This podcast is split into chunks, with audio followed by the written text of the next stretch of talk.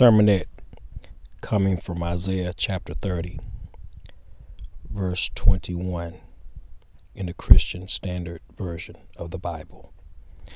And it reads, And whenever you turn to the right or to the left, your ears will hear his command behind you.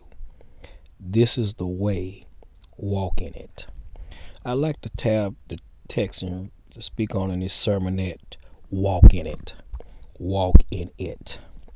You see, in Isaiah at this point, Lord's mercy was coming upon Israel. And I don't know about you, but we all need some mercy in this day and age. We're dealing with so many type of issues with COVID-19 and all the different things that are going on with finances and our kids and so much has changed, but God is still the same, my brothers and sisters. And I'm trying to let someone know know today what the Lord is saying here, you need to walk in it.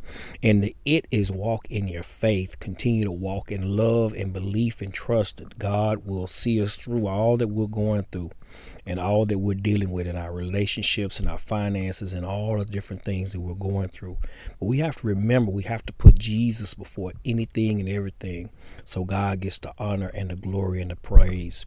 And notice what the scripture here says, and he says, whenever you turn to the right or turn to the left, you see, when regardless of which way you're turning, he says, your ears will hear his command behind you. You see, God is always with us no matter what. And he said, This is the way. When you hear the Lord speaking to you, just know this is the way. And he says, What? Walk in it.